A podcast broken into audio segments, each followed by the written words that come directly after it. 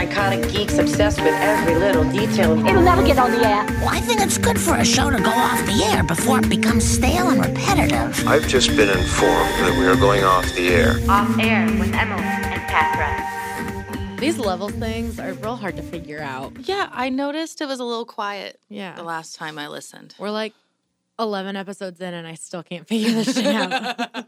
it's hard. We were really funny or something last time, I feel. yeah. We were good last time. Yeah. We It's because. Christmas had just happened and we only had to work three days. And you only worked one day. I did. Thank you, for could- showing up for the podcast recording. You could hear me like gradually get worse throughout the Yeah, you episode. And I was like, oof.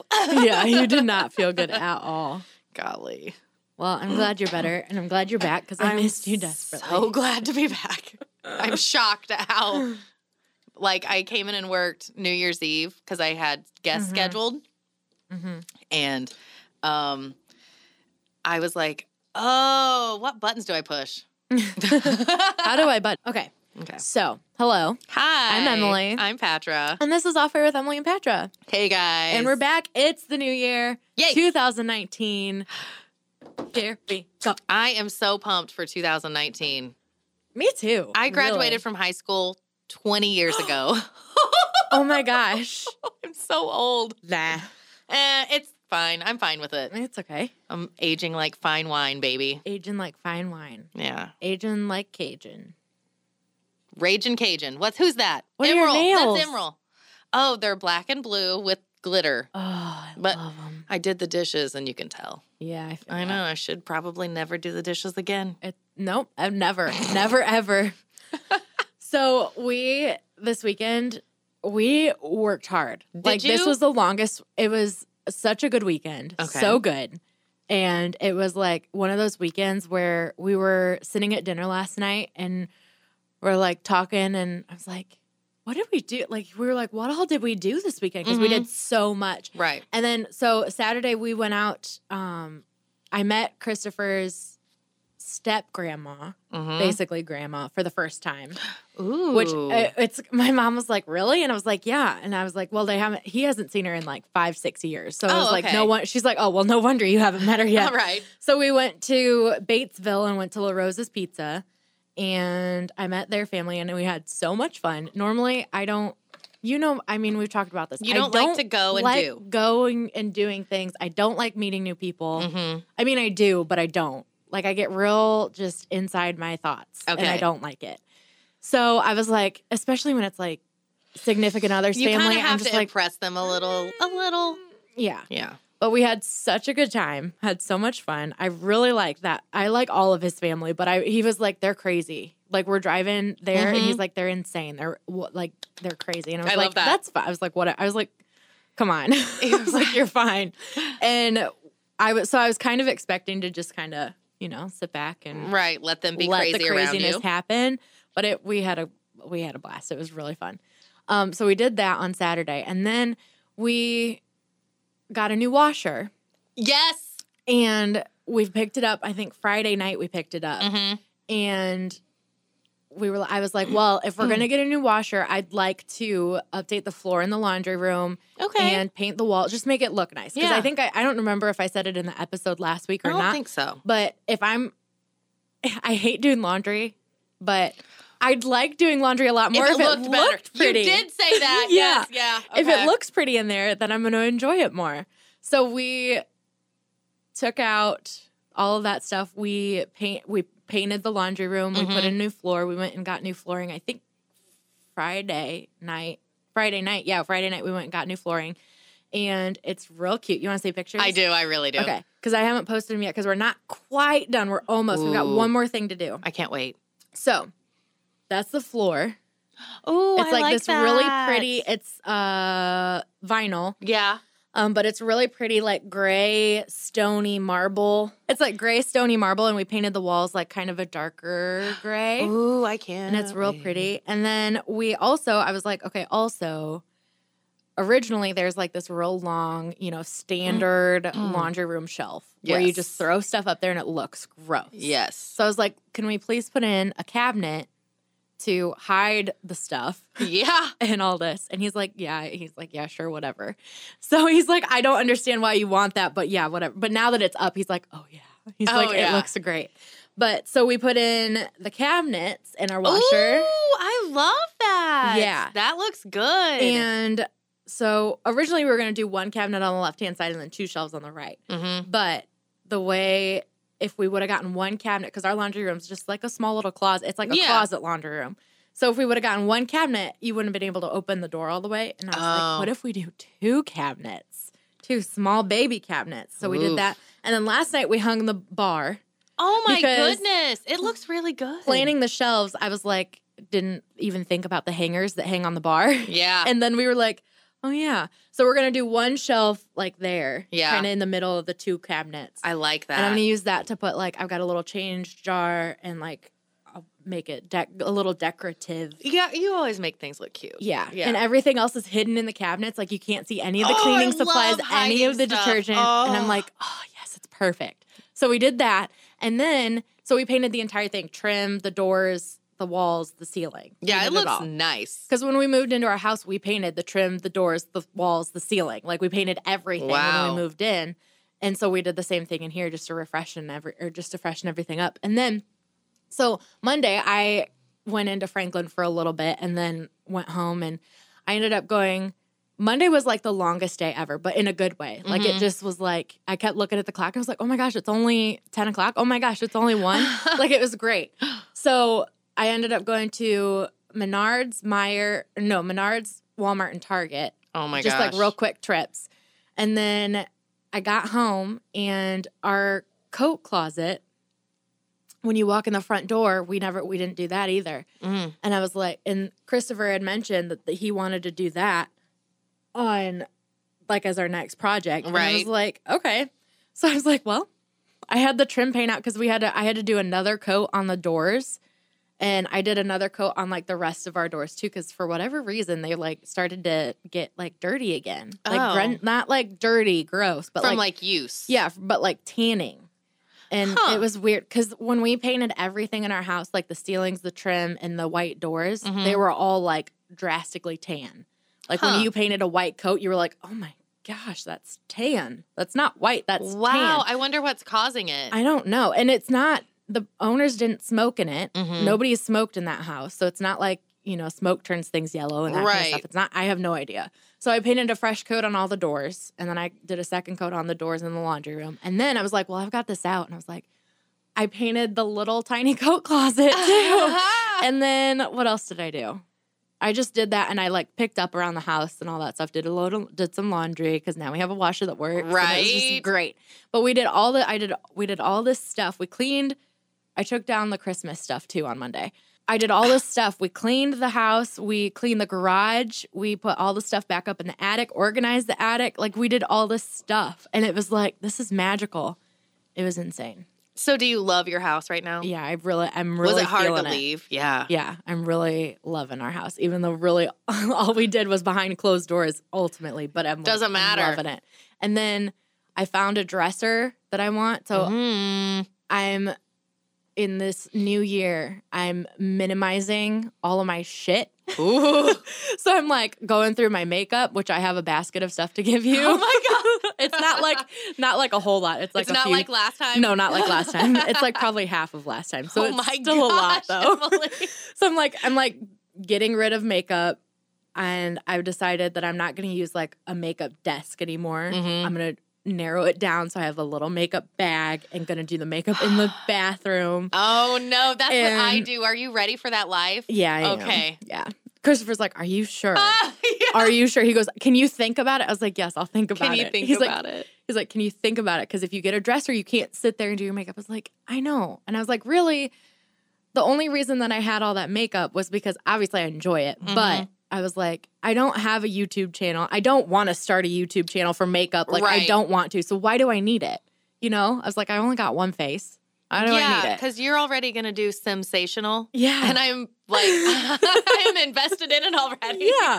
I was like, I don't need, I don't need it all. And I was like, I'm just, I just don't. Right. like, it, it'll expire before I get to it. I don't know how long some of these mascaras I've had. Yeah. I'm like, Your eyeball could burn up as soon as you go to touch your eye with it. yeah, and I'm like, getting, I'm getting rid of it. So I'm getting rid of my table. and We're gonna get a long dresser because he has way too many clothes that are Mm. sitting in my closet piled up. Mm. I'm just like, Oh, I'm excited for go. you. I love that. I'm loving, loving life right now. Good. It's great. Did you stay up till midnight? Did you Yes. celebrate? and Yeah, we went to his fun? parents' house because his parents do a New Year's Eve party every year, and I'm always the party pooper because I don't get drunk enough. Like I get drunk like maybe between six and nine, and then Oh. from nine to twelve it's strictly water because I'm going home and sleeping in my own bed. Thank you. I love it. and I'm such a party pooper because like literally midnight hits and I'm like, all right, round them up. We're go. out. Get Time out for bed. yeah. And Christopher, we got moonshine when we went to Gatlinburg over Labor Day. Nice. Christopher drank some moonshine, so he was a little intoxicated. Was he having a great time? He was having a great time. Good. And so I was like, all right, midnight. Round him up, move him out. We're leaving. Oh my god. but god. he had had a little too much to drink, so he couldn't really move yet. nice. Oh, like- I love it. Sitting there and like tapping my foot. I'm like, okay, can we go now? Are you done? I was like, "Are you ready? you okay?" oh my gosh. But we did. We had a we had a nice time, and I I do enjoy because I mean we eat good. It's good company, all that stuff. But like I said, for Christmas or Thanksgiving or whatever, I don't play cards. I don't Mhm. like to play. It's not that I don't want to play cards and spend my money, whatever. That's a whole nother thing. I don't want to do that, but I just don't like it. I just don't think it's. You fun. don't have a good time. Yeah. So, and I think I said even in the Thanksgiving episode that New Year's Eve, like all I want to do is sit and watch Dick Clark's New Year's Mhm. Eve, and that's it. Like yep, that's all. I don't I don't need a whole big shebang. So Christopher and I for the past three years have we interact for like a little bit and then they start playing cards and then we go into the living room and watch New Year's Eve. Okay. And for the past three years, that's what we've done. And that's what we did this year. And I was just like the entire time I was like, I could be doing this at home with my cats. It's like, Yeah. No, I feel you. yeah. Well, that's But I did stay up till midnight, went to bed. We didn't wake up till ten thirty, which for him for him is like real sleeping in. yeah. Because what time does he get up? He gets up at five thirty every morning, Yeah. So that's late. and my body's been accustomed to waking up at four thirty now. Mhm. So that's it's not that big of a deal. But we, I'm usually on the weekends. It's like seven o'clock. He's like, "All right, let's go. You bored? I'm bored. Come on, let's go." And it's like, but we woke up at ten thirty, and I was like making stuff, and I looked at my phone. I was like, "Oh my gosh, it's ten thirty already." And The he's like, day "Yeah." is gone. Like, yeah, that's what I felt like. And yeah. oh, it was. It was a good weekend though. It was a Good. good four day weekend. I, and I love needed it, that. even I though I had, had one literally Uh, doesn't matter. three days prior. Necessary. Needed it. needed it. I needed it. Oh, so bad. man. it was good though. Good. What did you do? Um, Now that I, I've talked for 15 minutes straight. I didn't do a ton because I wasn't feeling great. Yeah. I got super duper sick on Christmas Day, got a flat tire. My son Mhm. got super sick. So we were just kind of bums together. Um, I missed two days of work in a row, mm-hmm. which is, I have. I'm, Unheard of. I'm I was so distraught over it. Like I had like an anxiety stomach ache the entire time. Yeah. Because I was like missing meetings. I was just like at home, like, well, this is it. You might as well just get a new job. You missed two days in a row, it's over. Uh, so, um, I was not awake at midnight on New Year's Eve. I'm just a sleepy baby all the time. Don't feel bad because if I had a choice, I would not have been Right? awake either. Yeah, I was okay. I was like ready for bed at 8:30. Like I was sitting there on the couch and I'm like, all right, is it midnight yet? Yeah. Uh, I did put all my Christmas stuff away. The Festivus pole has been put into the closet until next year. Um, I aired my grievances. Everything's all set. So I did have a nice a nice time. And I watched uh Bandersnatch, that Choose Your Own Adventure Black Mirror movie. Oh, I'm so Oh, gonna we're so, gonna watch that this weekend. Oh good. So Because it's good. it. I loved I loved it. That's it really felt cool. very neat. Yeah, It was very neat. yeah. I was into it. Cool. That's it. I got my DNA stuff back. Tell me. Okay, so I did, you know, this DNA thing is this big craze, and Yeah. I've been like really wanting to know. You know, I'm like, come on, you Right. gotta, I just got to know. And so I signed up, and I got the Helix one. Mhm. There's like 23andMe and Ancestry and stuff, and I did Helix. because it was it was the cheapest. I did 23andMe a couple of years ago because it was the cheapest at that time. Yeah. Yeah, yeah. So guess what? It was nothing surprising. yeah, So and so I got I got my test results back and that kind of stuff, and it said hundred percent European. And I was like, hundred percent. Wow. Like I knew I what was, is it when you're like AKC registered? Yeah. yeah. And I knew I knew I was gonna be like a lot European because Mhm. before doing all of this, I, I've always been told like my mom's side of the family, like grandpa's side is Hungarian. Mhm. And my dad's side comes from like Germany and that kind of stuff. Spain, Okay. like Italy. I almost said Italy. Italy. Italy and that kind of stuff. So I've always known that I was like mostly European, but Mhm. I, I was like 100% what? Yeah. Okay, that's cool. And found out some other just other stuff that doesn't really doesn't interest you. so I I was like, well, with Helix, what the DNA kit that I got, it came with a twenty five dollar or twenty dollar gift card, and I was Mhm. like, well, I'm not just gonna let twenty dollars go to waste. And then with They know that about you. mm, Christmas or New Year's, it went on the one the advanced ancestry one went on sale. okay. even like did a kind of a half off thing again. I was like, Get we it. go. Yeah. so because that was kind of what I, I thought I would be more interested in, like the health stuff, but I Mhm. was like definitely more interested in the ancestry stuff, and I was like, well, let's do this. So I am forty percent. I'm hundred percent European, obviously. Forty percent is from northwestern Europe, so I am actually more German Ooh. than I thought I was. I thought I was like strictly Hungarian. and just that my dad's side of the family came from northwestern Europe. But Mhm. I'm only 19% Eastern Europe, which is like Hungary in that area. And then 16% Northeastern Europe, uh 14% West Mediterranean, 9% Southwestern Europe, and 3% Italy and Southern Europe. Wow. So I'm like, oh, cool.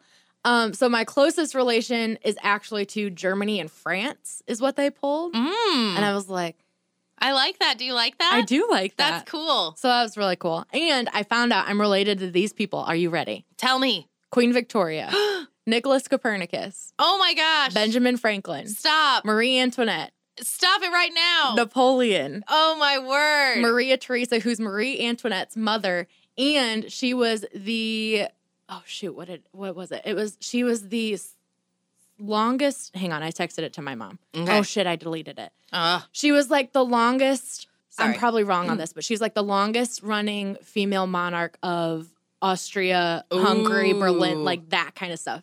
And I was like, oh, that's cool. I totally see that. I feel those vibes. Yeah, I'm you like for sure. oh, For powerhouse. sure. Yes. Um, I'm related to Petrarch. Petrarch. I don't really know who that is. I've never heard that name before in any of my history classes. Okay. I guess I don't really know. um, Richard III, also have never heard of. I'm related to Abraham Lincoln Get it. and Jesse James. Stop. Oh Yeah. my god. I was like, that is so freaking cool. I love I was that. so excited. Ooh, I'm sad I don't know who I'm related to. I know that's That's a good one. Yeah. I was Yeah. like what? Whoa. Neat. So That is neat. that was really really fun to do. I'm really excited to see those results. I was Yeah. like, dude.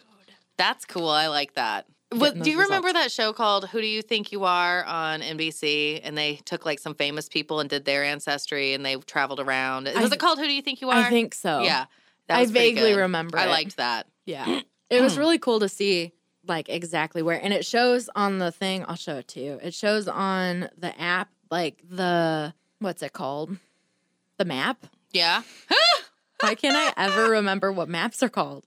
So while you're looking for that, my son is sleeping in at the moment. And we are recording. It's 1024. Yeah. Still no word from him that he's awake.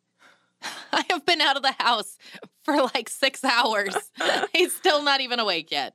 That's funny. Christmas break, y'all. Yeah, seriously. Okay, here. So the pink one is the is like Oh, northwestern Europe, and it's like you're from right there, that's neat. that area. So cool. I was just so excited.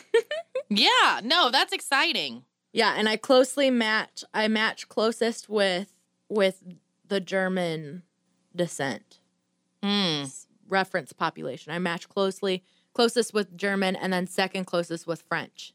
So That's I'm- neat. Yeah, I like that. still Hungarian though. yeah. I Yeah. still got a lot of my grandpa's side of the family's genes. Yeah. oh man. So Okay, so have you done that twinning app thing where you No. do the little picture and it gives you is it like an app or is it? Oh, well, you can do it online, yeah. Okay. Twinning. Twinning. Um, I posted mine on Instagram and it was all men. what? Why? I mean, you kind of do look like I- them. I do. I loved this one. I was like, yes. and then my daughter sent hers. So I twinned with all men. And then Amelia, who everyone says we look exactly alike, sent this one. And oh, Rosie O'Donnell. Oh my gosh. That's terrible. I loved it. Oh, man. I keep moving before it takes a picture. I don't even know who these men are, though, except for Johnny Weir. I don't know Sterling Beaumon, but 82% match. He has blue eyes. To Sterling? Yeah. Josh Brenner. Don't know him. John Hodgman, he looks like a comedian, but I don't can't place him. Sterling Beaumon is an actor in he's been in like Law and Order, Criminal Minds, CSI. Hmm. He's not been in anything that's like real big. So I'm like some You're like B-list some actor's B-list twin. half-ass And he's actor. like got dirty blonde hair and blue eyes. Are you gonna show me who my? Oh shit! God damn. Well, Emily can't um figure it out. So that's Why? I'm 24 years old and I can't figure out how to work my damn phone. Okay, let's try this again. Okay, do it again. You're so cute. I like these little whatever's happening right here. You like that? That's me all the time. Goodness. Okay, it's loading. Nikki Blonsky. Oh, I'll take it. yeah. Maisie Williams. Oh, yeah. I like her. Danica McKellar. Oh, Winnie from Oh, okay. yeah. I was like, I don't know who that is, but The okay. Wonder Years. What would you? Sorry. Now I'm gonna have to watch The Wonder Years. Oof. Um, I had two other ones, but it's not loading them. I was very tickled. Uh. It's like remember the art one from last year. Yeah. I liked those results way better. Yeah, I had too. good eyebrow ladies, Good eyebrow ladies. and I was like, yes. Okay. All Do you- right. Do you want to talk about murder? Okay. I have to be completely honest with you. I was not super prepared. I was way more prepared last week than this week. I don't Mhm. know. Maybe it's because I was sick. I don't know. It's okay. But I got it. Okay. And my woman's last name is Calico. But the whole time I was like reading it and plotting it out and like talking about it, I kept pronouncing it Calico. and then and then I like got up from my desk and went back and sat down and I was like, "It's Calico, you freaking idiot!" Don't you love when you do that? You're like, oh my god. I was like, "Ooh, what a what an exotic name." No, stop. Get some help. Oh, gosh, boy. Mine is Mm. actually long. is it Yeah. okay? So Um, it's okay, okay, that you didn't good, good to know. spice it up. Do you want to go first? Spice You up want your me to? life. Um, you go first. Did Okay. who went first last time? Me. You did, I think. It was me. So it's your turn. yeah, you did because we talked about that. oh my Stupid gosh. rebirthing case. Yeah. Ugh. Literally, just I had. What's bad is I have to go back and I don't have to, but I did. I went back and listened because I had needed to edit some stuff out, and I was like, ugh. I had to listen mm-hmm. to it twice. I know. I I listened to it with Amelia because she, my daughter, she wanted me to do Oh it. Oh yeah, that's right. So we were cleaning. I did go over and help her rearrange her room, and she bought new. Sh- we she Oh, got so new fun. sheets for Christmas with little kitty cats on so them. fun. Yeah, so we rearranged and like it's she's got a whole new bedroom now and I love it and she loves it. So we listened to that while we were doing it. And like when it got down into like the dirt of it, I was like, I'm sorry. Do you not want to listen to this? This is terrible. This is sad. I was like, this is like a lot of sadness. And she goes, I know. I sent you this story. And I was like, oh, yeah. And you're like, oh yeah, that's Oh, right. whoops. But anyway. okay, so I'm doing. Okay, I'm okay. I'm just gonna start, and the realization will hit. oh, shit. I'm gonna. I was gonna say something, but then if I say something, then it's gonna give it away to you. Mm-hmm. Okay. Richard David Falco was born June 1st, 1953, in Brooklyn, New York, to Betty Broder and Joseph Kleinman. Betty was married to Tony Falco and had a daughter with him, and although Falco had abandoned her, they never got divorced. She later had an affair with Joseph, who was married. When Betty told Joseph that she was pregnant, he told her to get rid of the baby. Instead, she gave birth to the baby, listing Falco as the father. So it's like mm. convoluted. Oof. Shortly after his birth, Richard David Falco was adopted by Nathan and Pearl Berkowitz. Hey! Okay, yay. Um, this is the one you thought I was doing last week. Uh, yeah. That's why I was like, mm, we're just going to do it. Um, a Jewish couple. They reversed the order of the baby's first and middle names, making him David Richard Berkowitz, the son of Sam. I'm so I love you so much. you just bring me so much light. Oh, good. uh, Berkowitz had above above bleh, restart. Berkowitz had above average intelligence, but lost interest in, in in learning at an early age, starting his troubled childhood. Entered the infatuation with petty larceny and pyromania. Berkowitz loved playing baseball and earned a reputation as a bully throughout his neighborhood. Pearl, his adopted mother, div- died in 1967 of breast cancer. He was always closer to his mother, so he ar- so his already strained relationship with his father became even more so, and he disliked the woman that Nathan later married. Uh, So much light. In 1971, Berkowitz joined the U.S. Army, holding an active position until 1974, managing to avoid service in the Vietnam War and serving in both the States and in South Korea. After his service in the war, Berkowitz located his mother and after his birth mother, and after a few visits, he learned the details of his conception and birth and then fell out of contact with her.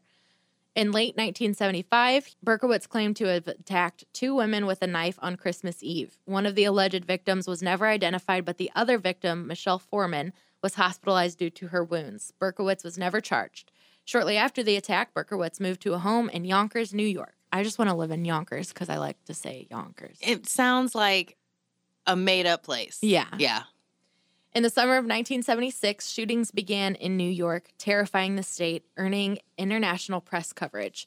The shooter used a 44 caliber gun and was classified as the 44 caliber killer. July 29th, 1976, 19-year-old Jolie 19-year-old Jody Valenti and 18-year-old Donna Lauria. Um, FYI, I'm probably going to butcher most of these names. It's just- fine.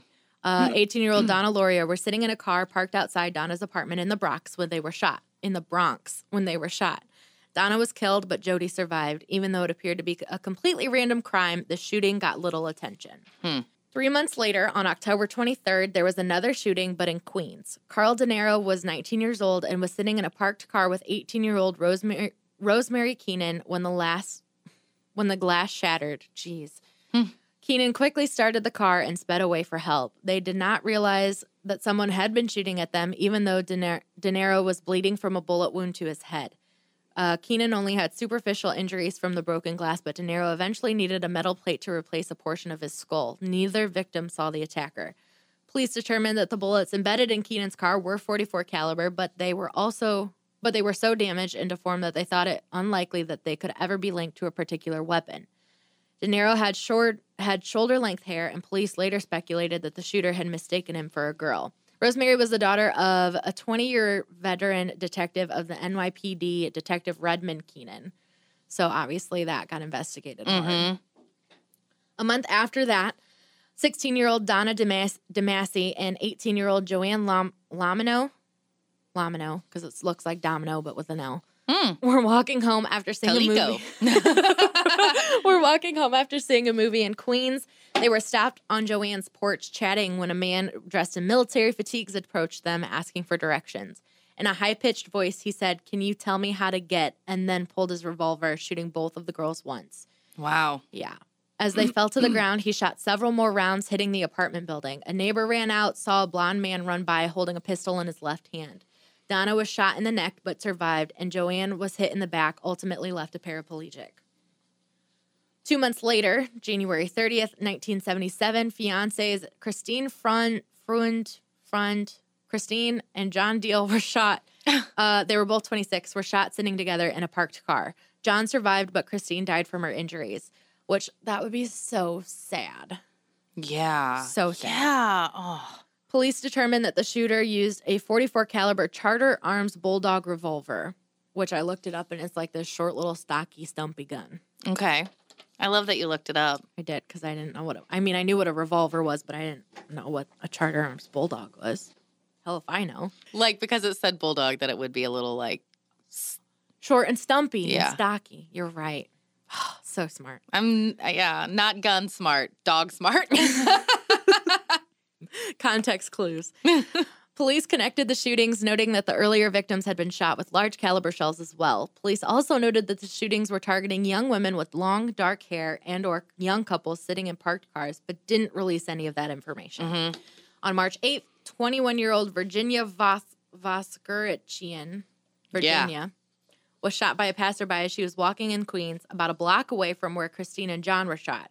She died instantly after trying to block the bullet by lifting her textbooks. oh, The police matched the 44 caliber shell to f- to those found in the first shootings in July.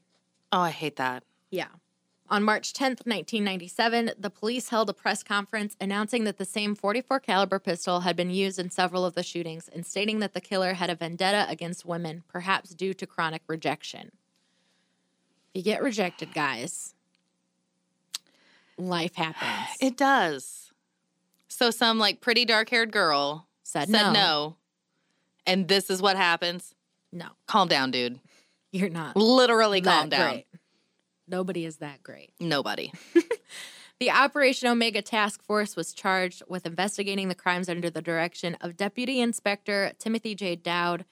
Rosemary Keenan's dad, Detective Redmond Keenan, was also a detective in Operation Omega Task Force. Mm. Omega Task Force. Yeah, I want to be in Operation Omega. Fuck yeah. I just want to be in an operation. um, side note Operation Omega was eventually comprised of around 300 police officers. That's a lot. Brick. That's That a is a lot. New York City Mayor Abraham Beame called what he saw as mu- as a much needed press conference to discuss the same Son of Sam case. I don't know if this is the same co- press conference that happened on March 10th or if it's a different one. Okay. Because there wasn't a date attached to this, but whatever. Was, Son of Sam was the kind of name that the press would really grab onto and create a media persona. Uh, Beame dreaded the entire thing, saying, quote, the killings were a horror. The police were under terrible strain. Everyone was beginning to question his ability to capture the gunman. It was every cop who was after him, all 25,000 of them. Damn. Eyewitnesses had reported a yellow Volkswagen at one of the shootings, so police made extensive efforts to track down these cars, in addition to trying to locate the owners of thousands of 44 Bulldog revolvers. Police interviewed thousands of people, which I think that that's like crazy. It is. Having to interview thousands of people. You know how many people are thousands of people? I mean, imagine you're what would make it stand out? You know what I Mhm. mean? Like I don't even know. At at some point you just are writing down answers to these same boring bullshit questions. Yeah. I don't know. I just that's insane. On April 16th, 1977, one month after the press conference was held, 20 year old Alexander Esau and 18 year old Valentina Suriani were killed in the Bronx, only a few blocks from the scene of the DeMasi and Lomino shooting. Mhm. In the street not too far from Alexander and Valentina's bodies, a police officer found a handwritten letter, block writing, all caps, kind of creepy looking. Mhm. The letter was addressed to Captain Joe Borrelli of Operation Omega. The letter read, and I quote, I am deeply hurt by your calling me a. And, okay, hold on. Back up, Emily. Okay. Spelling is terrible in this letter. Okay. If you haven't seen it, like, for example, woman is spelled W E M A N. Like, it's just, I'm gonna go look at the letter. yeah. So I'm going to read it like it's supposed to say without spelling errors. Okay. So it says, quote, I am deeply hurt by your calling me a woman hater. I am not, but I am a monster. I am the son of Sam. I am a little brat. When Father Sam gets drunk, he gets mean. He beats our family. Sometimes he ties me up to the back of the house. Other times he locks me in the garage. Sam loves to drink blood. Go out and kill, commands Father Sam. Behind our house, some rest. Mostly young, raped, and slaughtered. Their, their blood drained, just bones now. Papa Sam keeps me locked in the attic too.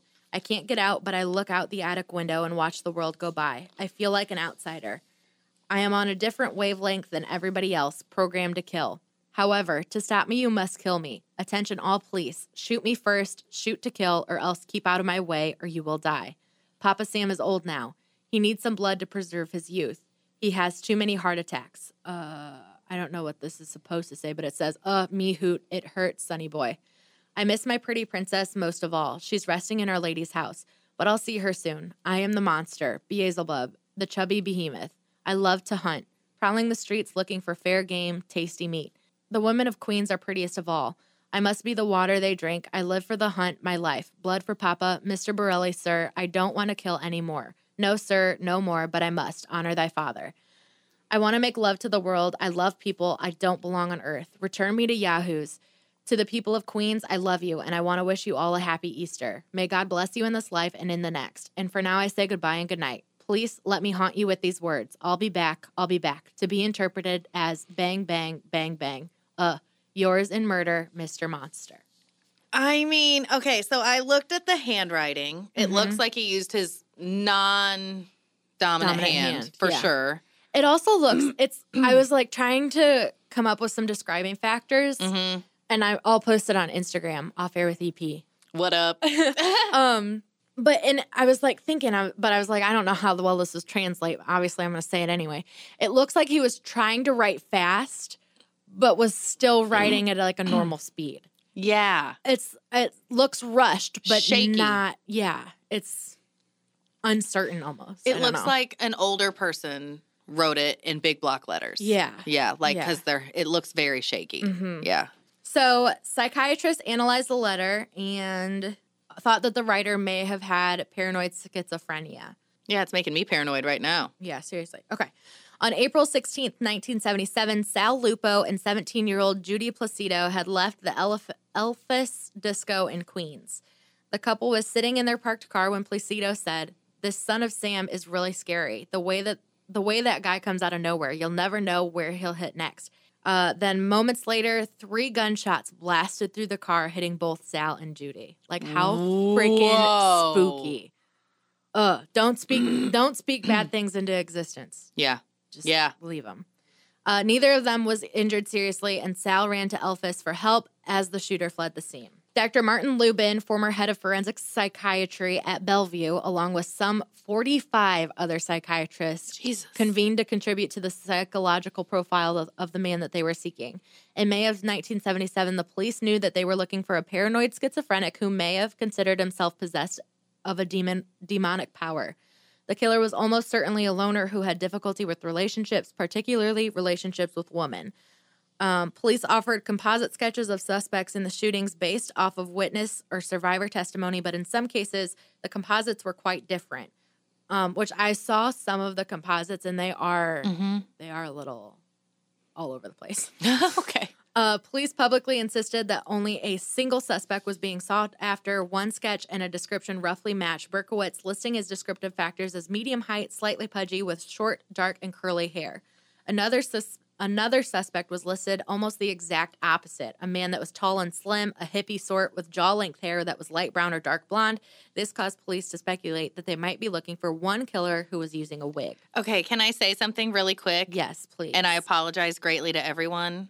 He's kind of hot. Berkowitz, Yeah. you are crazy. No, you don't no, think I don't. so? I don't think so. But I mean, He's got nice lips, a lot of dark hair. No? nah.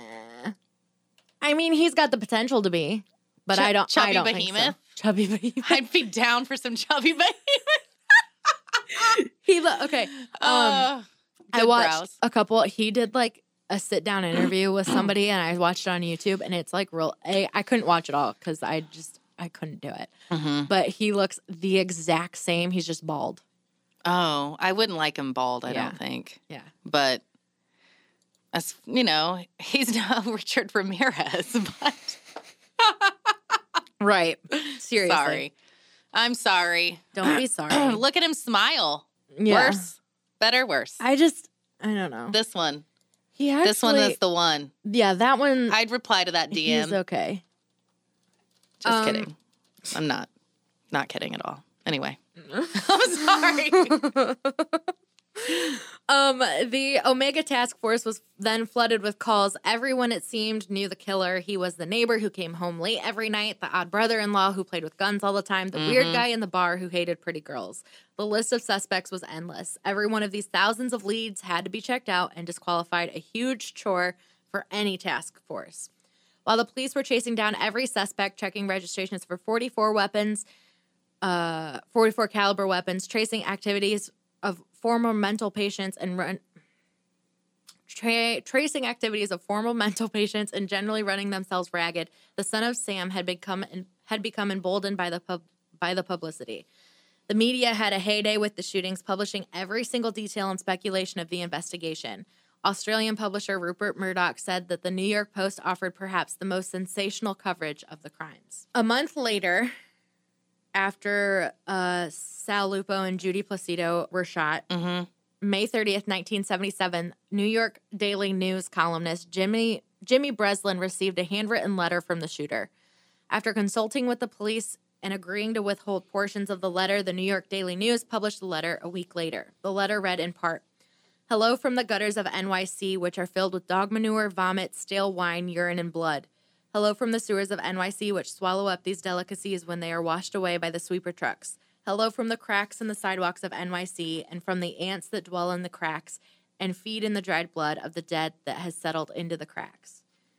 The letter author said he was a fan of Breslin, noting, quote, JB, I also want to tell you that I read your column daily and find it quite informative. It also says, What will you have for July 29, which is the anniversary of the first 44 caliber shooting? The day that this paper came out, over 1.1 million copies were sold. Breslin urged the killer to to turn himself into the police. The writer ignored Breslin's suggestion and on July 30th killed again, just a day after the one-year anniversary of the first 44 caliber shootings. The police set up a large dragnet focusing the pro- focusing on the previous hunting grounds of Queens and the Bronx, but the shooter struck in Brook but the shooter struck in Brooklyn, shooting 20-year-old Stacy Moskowitz and Robert Viola- Violante on the head in the head as they sat in a parked car. Stacy died from the gunshot wound, but Viol- survived and was blinded.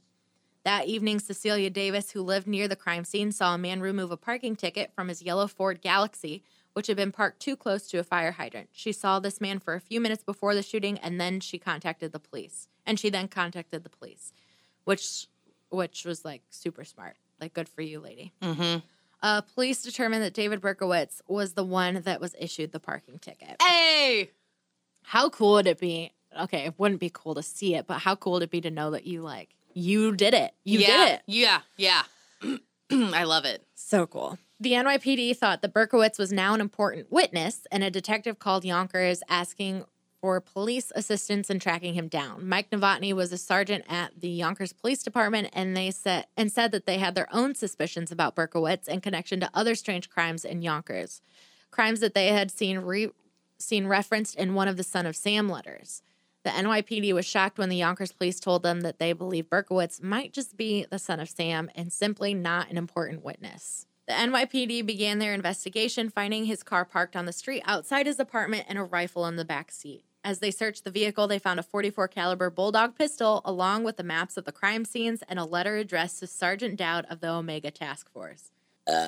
Setting yourself up for failure. Can I can I ask you really quick? Do you think that was so big because it was such a scary time and uh, like that was like a real big thing, or is, do you think it was because of the the connection to the detective's daughter and all that? Do you think that's what made it so manhunty? Um,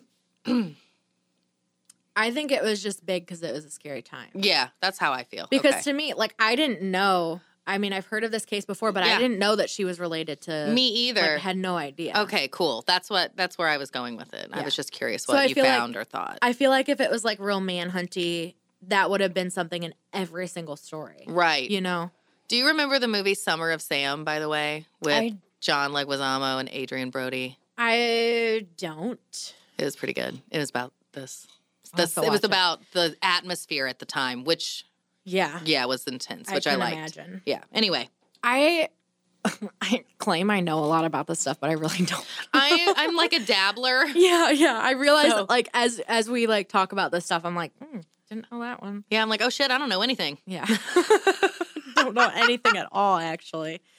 So Berkowitz left his apartment in Yonkers hours later, where he was arrested on August 10th, 1977. His first words upon, arre- upon arrest were reported to be, What took you so long? Oh my god, Punch I him right in the face. I know, What but it's took kind you so long? it's kind of cool. It is kind of cool. It's kind of like, hmm.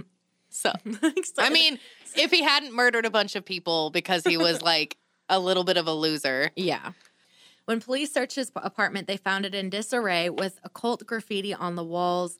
They also found a diary where Berkowitz was documenting and taking credit for dozens of arsons located throughout the New York area. Oh. Oh, you know what's it's it's definitely obviously like a better version of the notes. Yeah. The handwriting is. Wow. Yeah, That's crazy. super weird. Yeah.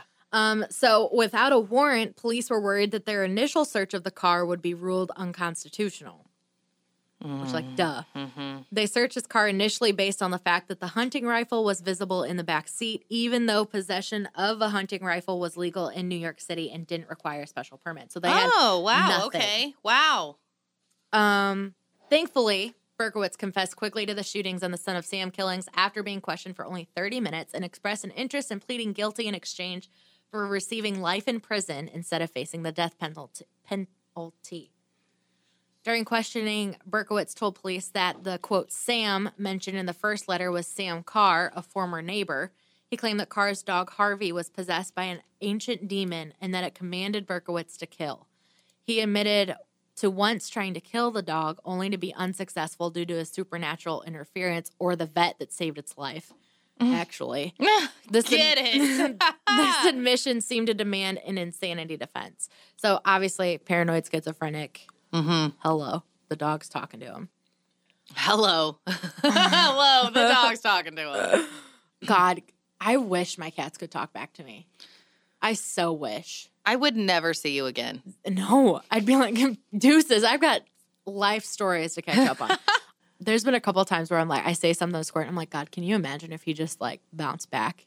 He, in my mind, he talks. This is. I'm gonna sound like Say it. such a damn Tell me. Crazy person. He sound in my mind. He sounds like a little British old man. like you know, if you watch like like a movie and there's an older like an old butler Right? in England and he just has that like real thick like English. That's what Squirt sounds like in my head. Oh like Oh if he could God. talk, that's oh what my Squirt would God. sound I love you so bad. it's a really bad. oh my god, I'm a mess. It's fine. Um, according to journalist Maury Terry's book, The Ultimate Evil, during his sentencing, Berkowitz repeatedly chanted Stacy was a whore at a at a quiet though audible volume. Like fuck you. Jesus, dude. Uh, he was referring to presumably Stacy Moskowitz, Moskowitz, who died in the final 44 caliber shooting. His behavior caused an uproar, and the courtroom was adjourned. Which I mean, Yeah. obviously, Yeah. That would cause. Oh my gosh. I'm in an uproar right now. Yeah, seriously.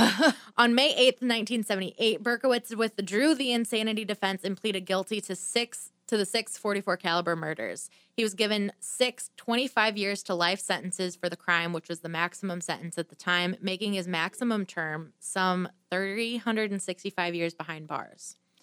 And he also later claimed that the Hall & Oates song Rich Girl motivated the murders. Oh my God. Just a side note. Um, Berkowitz's behavior in prison prison earned him the nickname David Berserkerwitz. Wow. That's that's kind of lame. Yeah. Sorry. Come on, guys. You can do better. uh, Berkowitz claims to have been a Satanist at the time of the murders and suggested that he was part of a violent cult which actually perpetrated the crimes. In October of 1978, Berkowitz mailed a book about witchcraft and other occult subjects to police in North Dakota. He had underlined several passages uh, passages and also referred to some marginal notes, including a phrase Arlis Perry hunted, stalked, and slain, followed to Calif- California, but it's abbreviated to Calif, Stanford Calif. University. Arlis Perry was a 19 year old North Dakota native who was a newlywed and was killed in a chapel on the grounds of Stanford University on, over, on October 12th of 1974. Her murder remains unsolved, and Berkowitz also mentioned the Perry murder in a few letters, suggesting he had heard details of the crime from the murderer. Writing in the San Jose Mercury News, Jesse Seifert noted that, quote, local investigators interviewed him in prison and now believe he has nothing, to nothing of value to offer regarding the Perry case. So, hmm. 1979, a fellow inmate attempted to take Berkowitz's life. Berkowitz refused to identify the person or persons who had cut his throat, but he suggested that the act was directed by the cult he once belonged to. Oh. Schizophrenic, Okay. paranoid. Berkowitz rem-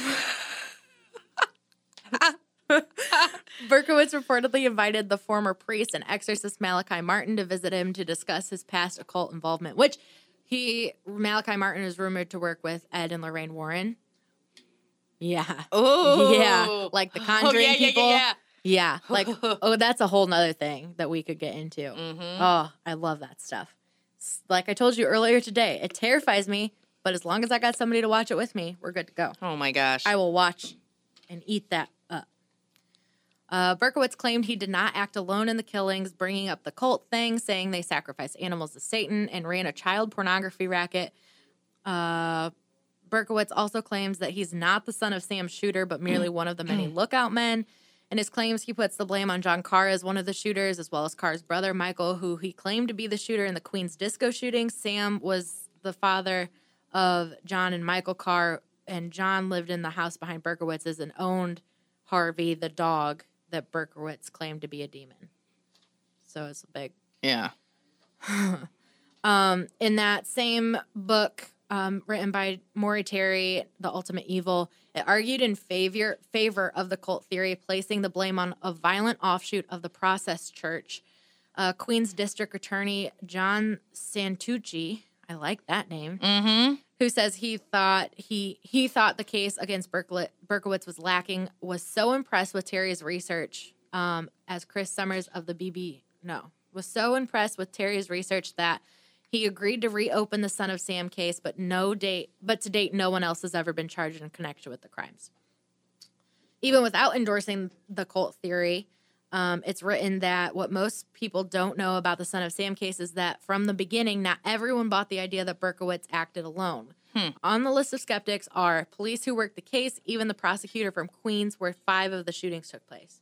Berkowitz now describes himself as a born again Christian, says that his obsession with pornography played a major role in these murders. He sent a letter to New York Governor George Pataki asking that his parole hearing be canceled, stating, I can give you no good reason why I should even be considered.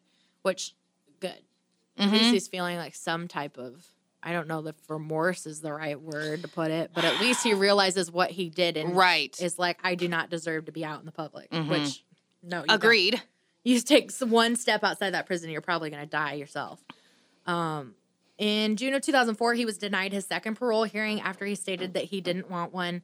The board saw that Berkowitz had a good record in the prisons prison programs, but decided that the brutality of his crimes called for him to stay imprisoned. Berkowitz is very involved in prison ministry and regularly counsels troubled inmates. Which, like, great, okay. so the son of Sam is counseling inmates that may potentially get out eventually. That's great. Awesome. Good job, guys. Real proud. I'm almost done. You're fine. The major si- one major side effect of his murder spree were the son of Sam laws. At first, the first of these laws were enacted in no, start over, Emily. The first of these laws was enacted in the state of New York after rampant speculation about publishers offering Berkowitz large sums of money for his story. The new law, quickly named for Berkowitz, authorized the state to seize all money earned from such a deal from a criminal for five years with intention to use seized money to compensate victims. The Supreme Court Supreme Court declared such laws un- unconstitutional in 1991. As of 2005, Berkowitz is writing memoirs, which he plans to publish despite outrage from the family members of his victims and victims' right advocates. He has devoted his publishing efforts to bringing in funds for the victims' families.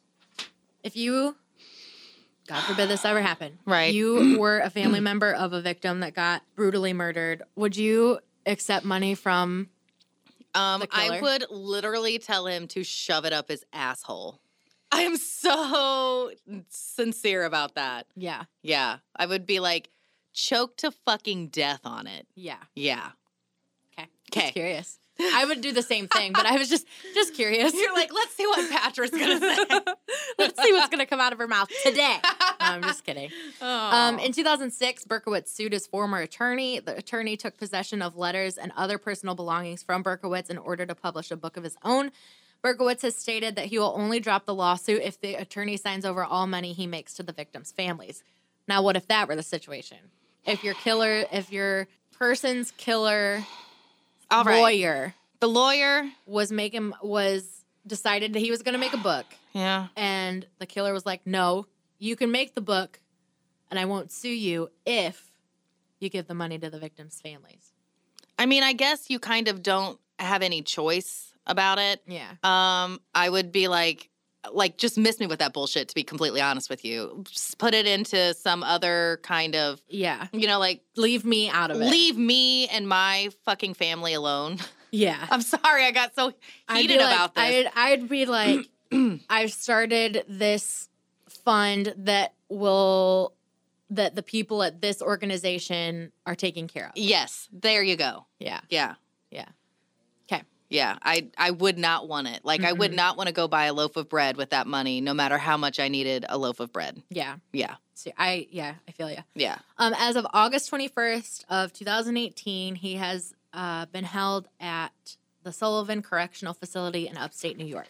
And that is the son of Sam. I probably missed a lot of details, I mean, but there's a whole many- lot. how many times do I got to tell you? I ain't doing research. I love you. If it's not strictly written right there, I I'm not doing it. I loved when I was listening to the last episode when you just like yell about your brother being like, "Oh yeah, I done told you." the And poor if- kid, he's like, said if- I'm sorry. you said if you were listening. I felt so bad. Okay. So he, I don't remember what our exactly our entire text exchange was, but he said something, and I Mhm. said, "Oh, I." Oh, he asked if I got the DNA test results back. I said, um, "Yeah, we're 100% Nigerian." And he's like, "No, we're not." I was like, "No, just kidding. We're 100% European." Mhm. And or at least, I mean, obviously his might be a little different, but 100% European for me. We came from the same parents. Highly doubt that. Right. Um, and I said, but I ordered more to get a deeper look. And he goes, why did you? He goes, why did you spend your money on that? And I was like, okay. And I got I got sassy back to him, Why did you spend your money on and that? And I said, cause I said, cause I wanted to know about more where we were from, or something like that, and more about where we were from. And I said, Mhm. why do you spend money on video games? Because it's something you're interested in. And he goes, I was just asking. Gosh, I was like, I'm sorry, I'm sorry, I'm so sorry. And I was like, I'm just kidding. Like, I'm Just like, kidding. I was like trying to like backpedal real hard. I was like, I'm so sorry, I'm sorry. And he's like, he's like, why are you so angry? And I was like, I'm not. I'm really not. It just, I'm sorry. I felt so bad. I was like, I'm oh sorry, dude. man. Oh, I love that But- though. That's the son of Sam. Awesome. That was good. You did a good job. Thank you. I like that your brother's like smack in the middle of my kids' ages too. Yeah. so it's like you have a child you can discuss with me yeah. almost. Yeah. Yeah. Yeah, I like that. Okay, so we're going to talk about Tara Leigh Calico. Kaliko. Calico. I thought you were gonna say that when you were doing it, all you could do was picture cats. I wish because it would have made me think about it like way sooner into it. Okay. Because I really said Calico. For a long ass time. I mean, I completely understand. I'm so glad that I caught it before we started recording. Mhm. Like you have no idea. Yeah. Anyway, I'm super starving right now. I'm. I've been hungry like the past five days. I have been nonstop hungry. Yeah, what's up? Like I'll eat breakfast and like 30 minutes later, I'm like, "Mm, I'm starving. mm-hmm. I don't understand it, but I'm hung. I feel I'm hungry. You're hungry. I'm Yeah. hungry too. Anyway, real hungry. okay, Tara. I'm like, anyway, let's talk about. Fuck. Anyway. so sorry, you guys. Like, I two days off work and my whole life is out of order. Tara Leigh Calico, born February 28th, 1969, uh, disappeared near her home in, it says, clearly I can't pronounce anything, Belen, New Mexico, B E L E N. Belen. Sure. Belen, Belen. B E L E N. B E L E N. One L. Yeah. Okay. Or is And it Belen, like Helen? Belen? Ooh. Oh, gosh. Because the I don't know. Calico, New Mexico. On September 20th, 19. Okay, so she disappeared on September 20th, 1988. Out of New Mexico. out of New Mexico.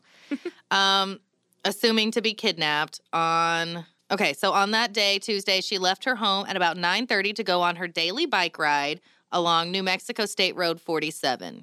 Now, we have a highway, Highway 11, that people sometimes ride their bikes down or Mhm. walk down. It is scary and dangerous and don't do it. I'm assuming this had more of a like a shoulder or some sort of bike trail Yeah. near it because I feel like every city has that one highway that it's like it's busy, Yep. but it's not so busy that it's like impossible to ride bike slash walk down or Mhm. whatever. But when you see people riding their bikes and walking down it, you're like, what are you doing? That's totally Highway 11, Yeah. right? I feel like everybody has a city has a highway like that. yeah. Okay, good. Well, not good, but yeah. Anyway, so I'm sorry. God. Tara rode that route almost every morning, sometimes with her mother, Patty Doel. However, Patty stopped riding with Calico with Tara after she felt she had been stalked by a motorist. Okay. so the what the fuck, mom? so the mom stopped because she thought she was being stalked, but she let her. Well, how old is she now? Like Uh, so twelve. No, she was six. Born in '69. This happened in '88, so she was a teenager, an Oh. older teen. But wouldn't you be? Wouldn't you like insist on riding with her or something? Do you know what I mean? Yeah. Yeah. I'm sorry. especially I'm if, especially if mom was being bless you. Especially if mom was being felt like she was being stalked. What Right. mother if would you let thought their a car was stalking you, would you just be like, "I'm not going. I'm scared. You go." No. 69 plus 88? That's 19. years? 19. So you're gonna let your 19? You're probably gorgeous 19 year old right daughter. She is she was she was a babe um so Screw you, mom, Mom. i know mom advised tara to think about carrying mace but tara rejected the idea on the morning of her disappearance she had told she tara had told her mom to come and get her if she wasn't home by noon because she had plans to play tennis with her boyfriend at 12:30 Okay. Her daughter did not return, so Doel went searching for her along her usual bike route but could not find her, and then she contacted the police. Um, they did find pieces of her Sony Walkman and a cassette tape that were discovered along the road. Uh, Doel believed that Tara had dropped them in an attempt to mark her trail, like, hey, I was here. Several people saw Tara riding her bicycle, which has never been found. I know, like the Walkman was there, but the bike wasn't. Um, no one witnessed her presumed abduction, although several witnesses observed a light colored pickup truck, possibly a 1953 Ford, with a camper shell following closely behind her. Um, I could not, for the life of me, find a description of the motorist that could have been stalking her mom. Mhm. I really wish we could have gotten that. I, I'm sure that the police wish that as well. Yeah. But um anyway, so this is why I chose this topic because you know how I am with the I, I like a good visual aid. Mhm. I love a visual aid. yeah. On June, conflicting reports, one says the 12th, one says the 15th, 1989, so June, following this September 20th, 1988 disappearance, Mhm. a Polaroid photo of an unidentified young woman and a boy, both gagged with black duct tape and seemingly bound, was discovered in the parking lot of a convenience store in Port St. Joe, Florida. So that's ki- kind of a bit of ways, though, Uh, right? Yeah, that's across the country. Yeah. The woman who found the photo said it was in a parking space where a white windowless Toyota cargo van, Oh, the yup, freaking creeper van. I know, had been parked when she arrived at the store. She said that the van was being driven by a man with a mustache, believed to be in his 30s. Police set up roadblocks to intercept the vehicle, but the man was never identified. Of course, he had a mustache. Of course. Okay, so according to Polaroid officials, I want to be a Polaroid official. I know. Just study Polaroids. The picture had to have been taken after May of 1989 because the particular film used in the photograph was not available until then. Okay, so let me pull up the picture. Oh, Holy guacamole! I know because you got to see it. Okay, if you drive a creeper van, get rid of it now. I don't care if you use it. For Get rid of it right I don't now. care. Okay. Mainly if you use it for personal use. I'm ready. Oh my god. I that know. poor little boy. I know. I know. I know. So that's that's the oh. picture. I know it's pretty rough. Um, I was actually, I was actually kind of picturing it to be a little worse. So you, you're like, I'm okay. fine with it. So okay, it's so here's a side by side because you know this is what nine months after. This is so they aren't sure that that's her, right? right, But, but, their mother, her mother is like, that's her. I don't know. I know you can't can tell. see, I can see, kind of yeah, but also kind of no. So there's her with dark hair. You can kind of see it more with the Oh, dark hair yeah. and the bang down in the front. Yeah, the dark hair seems more likely. Yeah. Okay, so we're also going to touch on the fact that um, some say Hmm. that her hands are not tied, that she's faking the Just tied hands, just hands. sitting back there because you can kind of see them there at the bottom, Mm-hmm. like where her butt is. You can kind of see, but you can't tell if they're bound whatsoever. Yeah, there's no Yeah, there's no way to know for sure. Yeah. There's no way. Huh. Okay, so the photo was broadcast on a current affair in July, and uh, Tara's mom was contacted by friends who had seen the show and thought the woman resember- resembled Tara. As far as the boy goes, relatives of Michael Henley, also of New Mexico, Okay. yeah, who had disappeared in April of 1988, saw the episode and said they believed he was the boy in the photo. Oh, oh my gosh. Yeah. Doel and Henley's parents both met with investigators and examined the Polaroid. Doel said she was convinced it was her daughter Tara. She also noted that a scar on the woman's leg was identical to one Calico had received in a car accident. I don't see how you can see a scar. Yeah, where's the scar? Yeah, I don't know. I mean, maybe you can see it better in person or something. Maybe. Um, yeah. Oh, here. The, they're gonna what are they doing here? Did you see something? The little boy. Yeah, That's him. that's him. Don't you Without a think? doubt. Oh my gosh. The little boy picture. That's, I mean, of course we're talking about Tara, but the little boy. Yeah. okay. In addition, a paperback copy of V.C. Andrews, My Sweet Audrina, I have totally read that, said to be one of Calico's favorite books, can be seen lying next to the woman. Is that true? Is Mm-hmm. yeah. that true? It's it is. There- It's right- yeah. right oh, it's like on display. yeah. I don't know why Scotland Yard analyzed the photo, but they did, and concluded that the woman was Calico.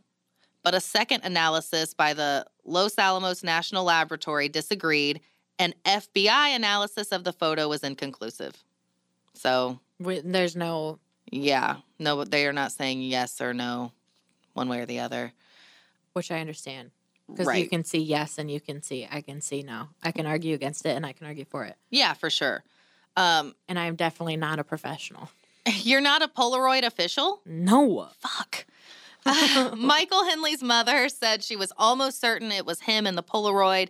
The identification of the boy in the photograph as Henley is considered unlikely, as his remains were discovered in June 1990 in the Zuni Mountains, about seven miles from his family's campsite, from which he had disappeared, and 75 miles from where Calico disappeared. Mm. Police believe that Henley wandered off and subsequently died of exposure. So, but I mean, it's more. That little it looks, looks- more that it's him than anything. Yeah. Yeah. Um, I don't. I mean, unlikely. Okay, but it, there's definitely no like evidence that it didn't happen. I mean, if this dude's going to drive all the way to Florida, Right. who's to say he's not going to drive all the way back to. And who's to say that that guy? I mean, you know how creepy guys are. They know other creepy guys. Yeah. You know what I'm saying? So what if the It's like, pictures? hey, I'll pay you 50 bucks and a pack of smokes if you drive this kid seven Right. miles away from where he where I found him. Or what if he just like gets off on the pictures of it and this guy Yeah. took a few Polaroids, was like, here, I'm in gonna New sell Mexico these. and was yeah. like, here. Yeah. So Mhm. okay, so no, hold on. Uh, did I mean to copy all this? Okay. know, In you? 2009, 20 years after the Polaroid was found and shared by the media, pictures of a boy were sent to the Port St. Joe police chief, David Barnes. He received two letters postmarked June 10th and August 10th, 2009, from Albuquerque, New Mexico. Mm-hmm. One letter contained a photo printed on copy paper of a young boy with sandy brown hair. Mm-hmm. Someone had drawn a black band in ink on the photo over his mouth. So, like, Just like the duct tape. yeah. on. As if it were covered in tape, as in the picture. The second letter contained an original image of the boy.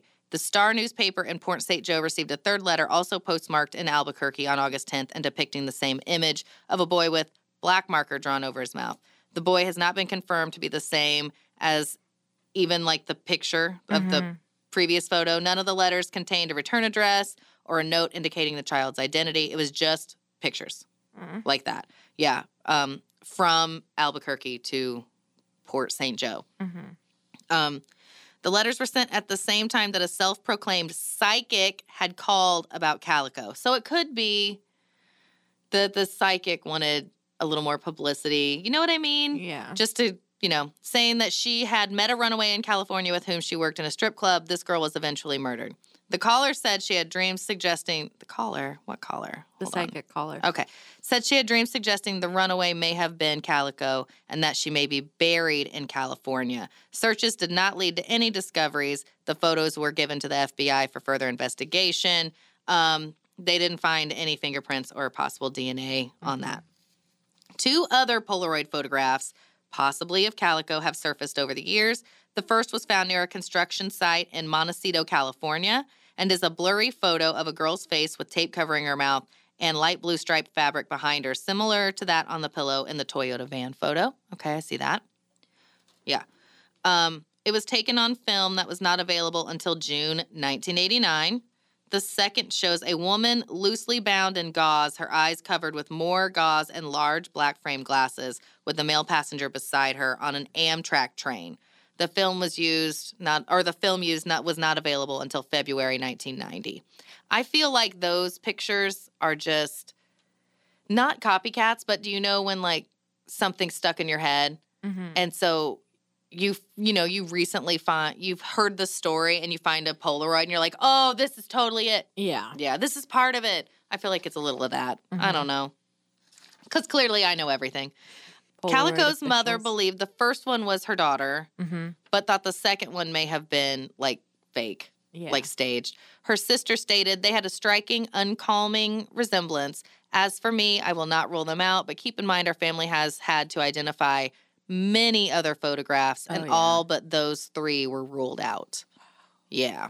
In 2008, Rene Rivera, the sheriff of Valencia County, claimed that he knew what had happened to Calico. According to Rivera, boys who knew her drove up behind her in a truck, and some form of an accident followed. Calico later died, and those responsible covered up the crime. Rivera stated that he knew the names of those involved, but that without a body, he could not make a case. He did not release the evidence that led him to his conclusion. Calico's stepfather, John Doel, disputed these claims, saying that the sheriff should not have made these comments if he was not willing to arrest anyone, and that mm-hmm. strong circumstantial evidence should be enough for a conviction. I don't know about that last statement about the circumstantial evidence, but I definitely agree. If you can't tell us, then just keep your mouth shut, dude, Yeah. because you're not helping anybody. In October of 2013, a six person task force was established to reinvestigate Calico's disappearance. As of today, no arrests have been made and no body has been found. Oh my gosh. Just that creepy fucking picture. yeah. Yeah. I don't think the picture looks staged at all. I don't either. I think she looks sad and upset. Um, I think the boy looks sad and upset. Uh, I think it's her. I mean, I don't know, but I, I think it looks like her. Yeah, I do too. Yeah. So that is the disappearance of Tara Leigh Calico. So her mom did pass, and she went to her grave believing that that was a picture of her daughter. Yeah. For sure. Her mom kind of lost it there at the end. I know we were a little harsh on her. She, her husband did say that following, um, like leading up to mom's death, Mm-hmm. she would see girls biking and um, Oh. she would just like open she had like a notebook she would open her notebook and write down like the date and time and just write her daughter's name down Oh. yeah so i i feel like uh, probably she might feel a little responsible Yeah. yeah Which I mean, I get because, look, I, like I mean, we discussed earlier. You you think you're being stalked and you on a bike ride with Mhm. your daughter and you let your daughter still go out. right right That I don't. But I also she's dead set that that picture is her daughter. Mother knows best. Seriously. right right i know So I mean, I b- I believe her. And hmm It reminds me a little bit of that whole um of the first season of True Detective. Did you ever watch that? Mhm. Yeah, yeah. Yes. It reminds me of that a little bit. it's Her crazy. her best friend from high school. Um, okay, so someone is doing a podcast. Someone who's like been friends with them Mm-hmm. um, and she said that, um, who's Michelle? I'm sorry. There was a family member quoted as saying, I still sit and look at the photograph and it looks exactly like her, exactly like her, but it doesn't make sense. It really does not make sense, which eh, it doesn't have to make sense. I hate that. Yeah. You know what I mean? That's, I just, It really doesn't. Maybe it's that boy. You know, maybe they were like, well, let's just go ditch him over here and they'll never know that we used him for whatever awful things they used him for. Yeah. Um, I mean, it could not be him, even though it does look like him. I mean, it looks very similar, but I mean, a lot of eight year old kids look the same. They do, especially in the 80s and those weird Yeah. kind of kind of blurry, kind of like overexposed pictures. A Polaroid for crying out loud. Mm-hmm. Um, I wish we could solve it, me too. but I, I can't. do. I wonder, like, does mom recognize those clothes? I have so many questions. Yeah. Yeah. It almost looks like, do you still have a picture pulled up? Mhm. Yeah. It almost looks like they're obviously writ something on the shirt, but Yeah. you can't. you can't really see. Yeah. Um, I mean, it bike? looks like something that you would take in. right. She looks. Yeah. I mean, and I know it said it couldn't have been taken until like May, so it wouldn't have been the same clothes. Yeah. Mm-mm.